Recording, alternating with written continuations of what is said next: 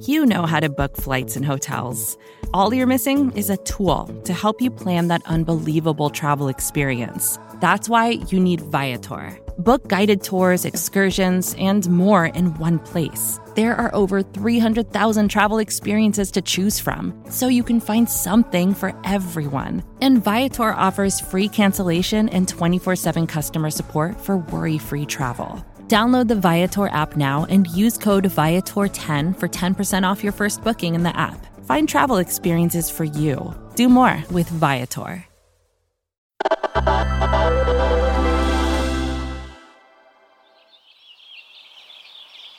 It's Recode Daily. I'm Adam Clark Estes. It's finally summer. Time to sit back and relax to the dull, soothing hum of your air conditioner. You might have a cheap window unit or a fancy smart AC that you can connect to your phone, but do you know what kind of environmental impact your air conditioner has?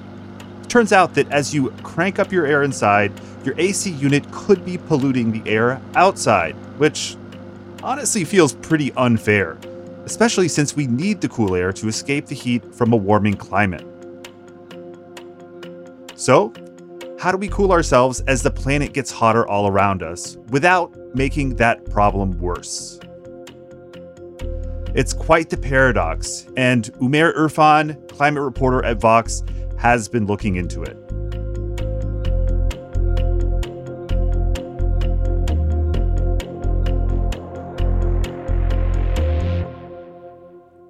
There's roughly 2 billion air conditioners in the world, according to the International Energy Agency. About half of them are in the United States and China.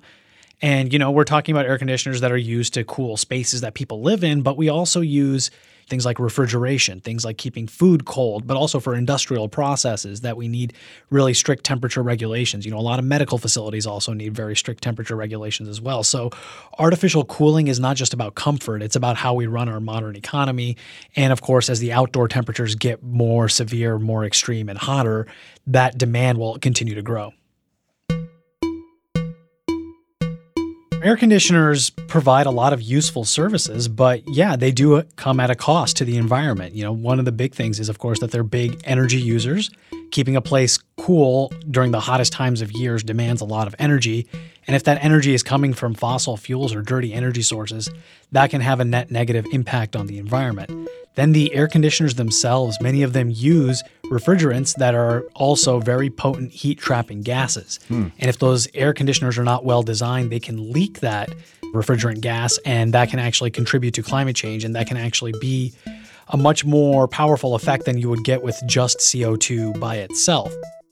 So there's sort of a two pronged threat from air conditioners. But of course, we're in an era of climate change, average temperatures are rising, and so air conditioners are increasingly becoming even more necessary, which is why it's really hard to sort of tamp down on their downsides while making sure that they're more accessible and that they can help us deal with some of the unavoidable impacts of climate change.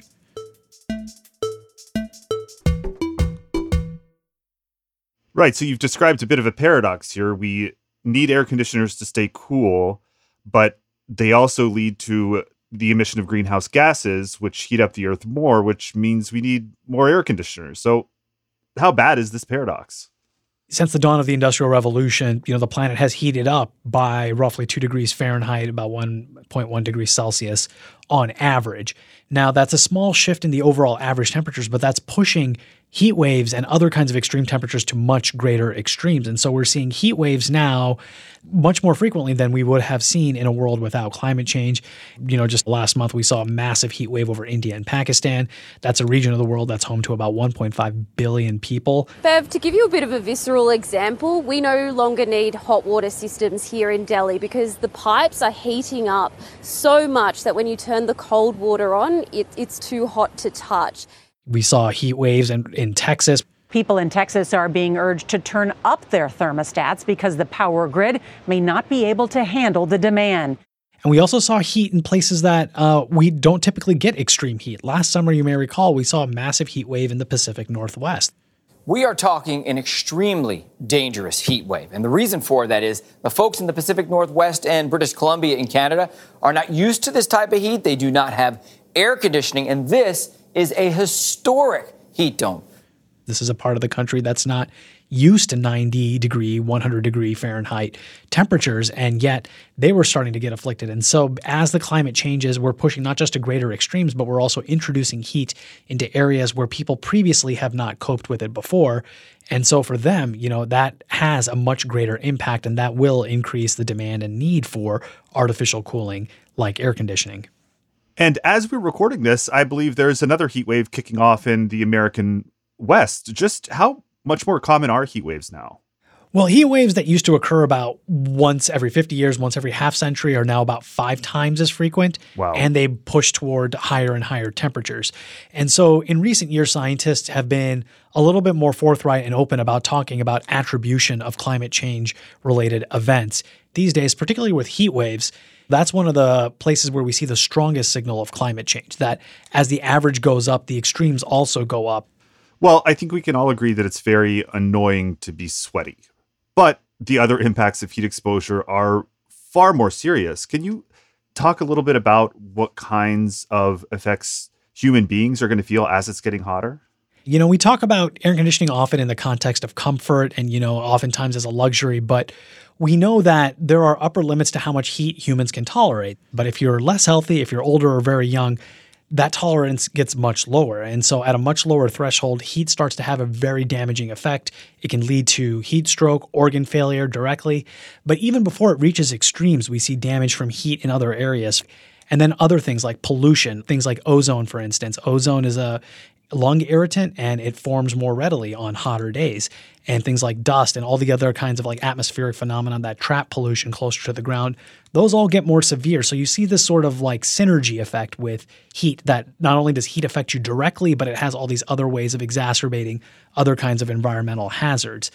So like you said a few minutes ago there are 2 billion air conditioners globally which is a lot but there are way more people in the world. Why is that gap so big one of the big things is that you know air conditioning requires energy and not everybody has access to that kind of energy. Certainly they don't have access to the air conditioners and maybe they may not be able to afford the electricity it takes to run them.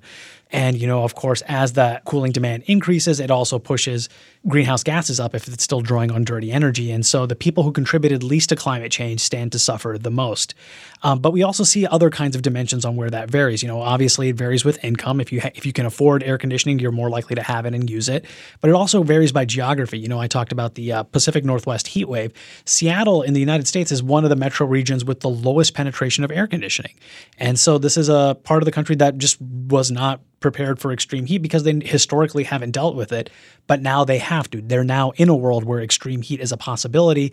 And when extreme heat occurs, it tends to be more dangerous because they have less infrastructure and less resources to cope with it.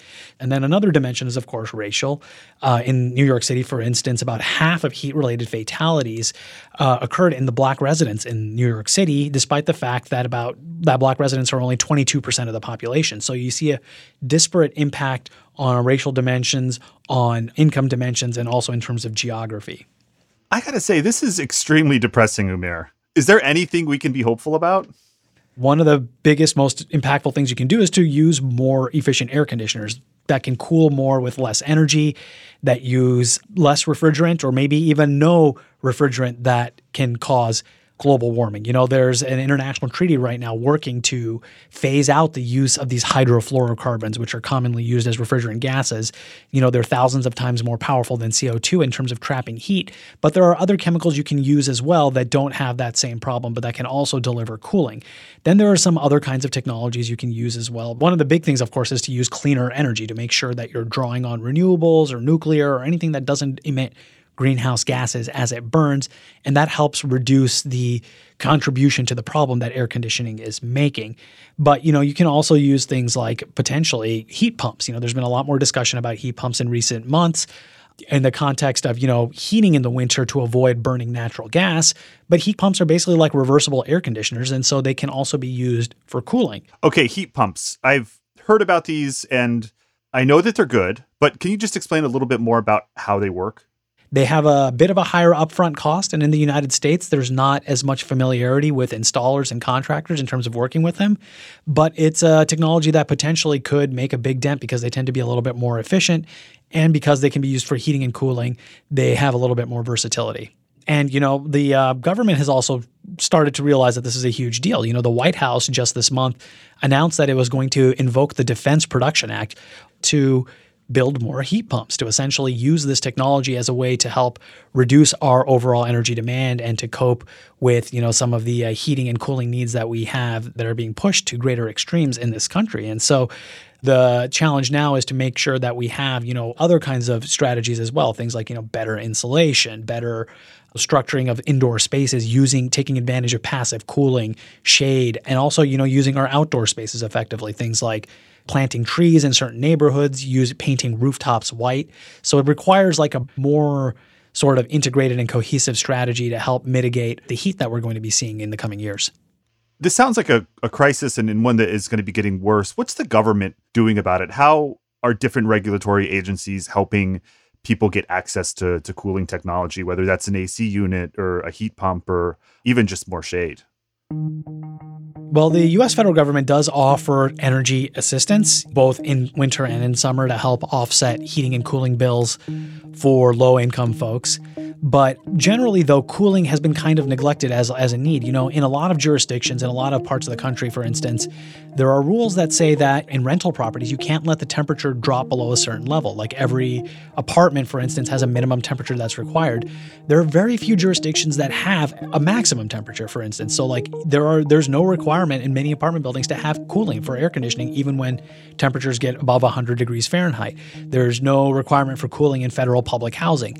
Many buildings like, you know, prisons and other kinds of congregate living facilities don't have requirements for cooling, and that can get very dangerous, particularly in some of the hotter parts of the country where you have already vulnerable people congested in this environment. And so there's been this sort of neglect of cooling as an urgent public health need. The US, for a very long time, for instance, has not had a national standard for workplace heat exposure. We have, you know, standards for things like chemical exposure and other kinds of hazards through the Occupational Safety and Health Administration through OSHA. And just last year, they started the rulemaking process for coming up with a national standard for heat. Now, there are a couple states that have standards for heat, but there's nothing that's across the board. And so this is one of those places where the government's kind of playing catch up, but it's really important because we see that people who work in restaurants, who work in kitchens, people who work in factories, you know, they're facing dangerous levels of extreme heat even when they're indoors and sometimes even in places that are air conditioned because the air conditioning can't keep up with all the heat that's being produced by the equipment that they're working on. What about the individual level? I mean, I do not want to contribute to global warming any more than I already have, but Umair, I have to be honest with you, I run hot. So if I don't have an air conditioner in the summer, I'm, I'm very uncomfortable. But that seems like sort of a mild complaint. What can I do better? I mean, I think it's worth thinking about how you use energy. I mean, I think there is a distinction between using air conditioning for a luxury and versus using it as a necessity. There's a lot of low hanging fruit here in terms of improving our energy efficiency. So, th- simple things like, you know, uh, pulling down the blinds during the hottest parts of the day, making sure that the air conditioner is only running when someone's actually home. I mean, I've walked by outdoor malls where you have in the middle of the summer like all these stores with their doors wide open blasting cold air into the street. And that's just like a really immensely wasteful way to use energy. And so certainly there are ways that we can do that. Certainly especially in this uh, covid era where everybody's working remotely there's a lot of like offices that are still being air conditioned and cooled that are mostly empty. And so in those circumstances there's a lot of opportunities for reducing overall energy demand. I think maybe uh, in some instances we might want to expand our window of comfort and allow the temperatures inside our homes to come up a little bit higher than we maybe used to and then over time maybe we'll get acclimated to it. But at the same time you know we want to make sure that air conditioning is available when we start getting dangerous levels of heat you know when we start getting into the triple digits and when we start getting into the the very high levels of humidity that are associated with really bad health outcomes. So we will have to be a little bit more strategic about how we use cooling to make sure it's still available at the times that we actually need it you can help maybe perhaps lobby your local lawmakers for stricter building codes, for more energy efficiency, and perhaps talk to your utility. There are some utilities that are deploying things called demand response, where basically during some of the hottest times of the day, you yield the control of your thermostat to your utility. They'll turn it down, and in exchange, they'll give you a discount on your uh, power bill, for instance. And so there are ways that, you know, you can communicate with uh, the, your energy providers and basically work in a more of a cohesive fashion and then essentially in aggregate you your neighbors all together will help you know smooth out the power over the grid and maybe make it more reliable and make cooling more accessible for everyone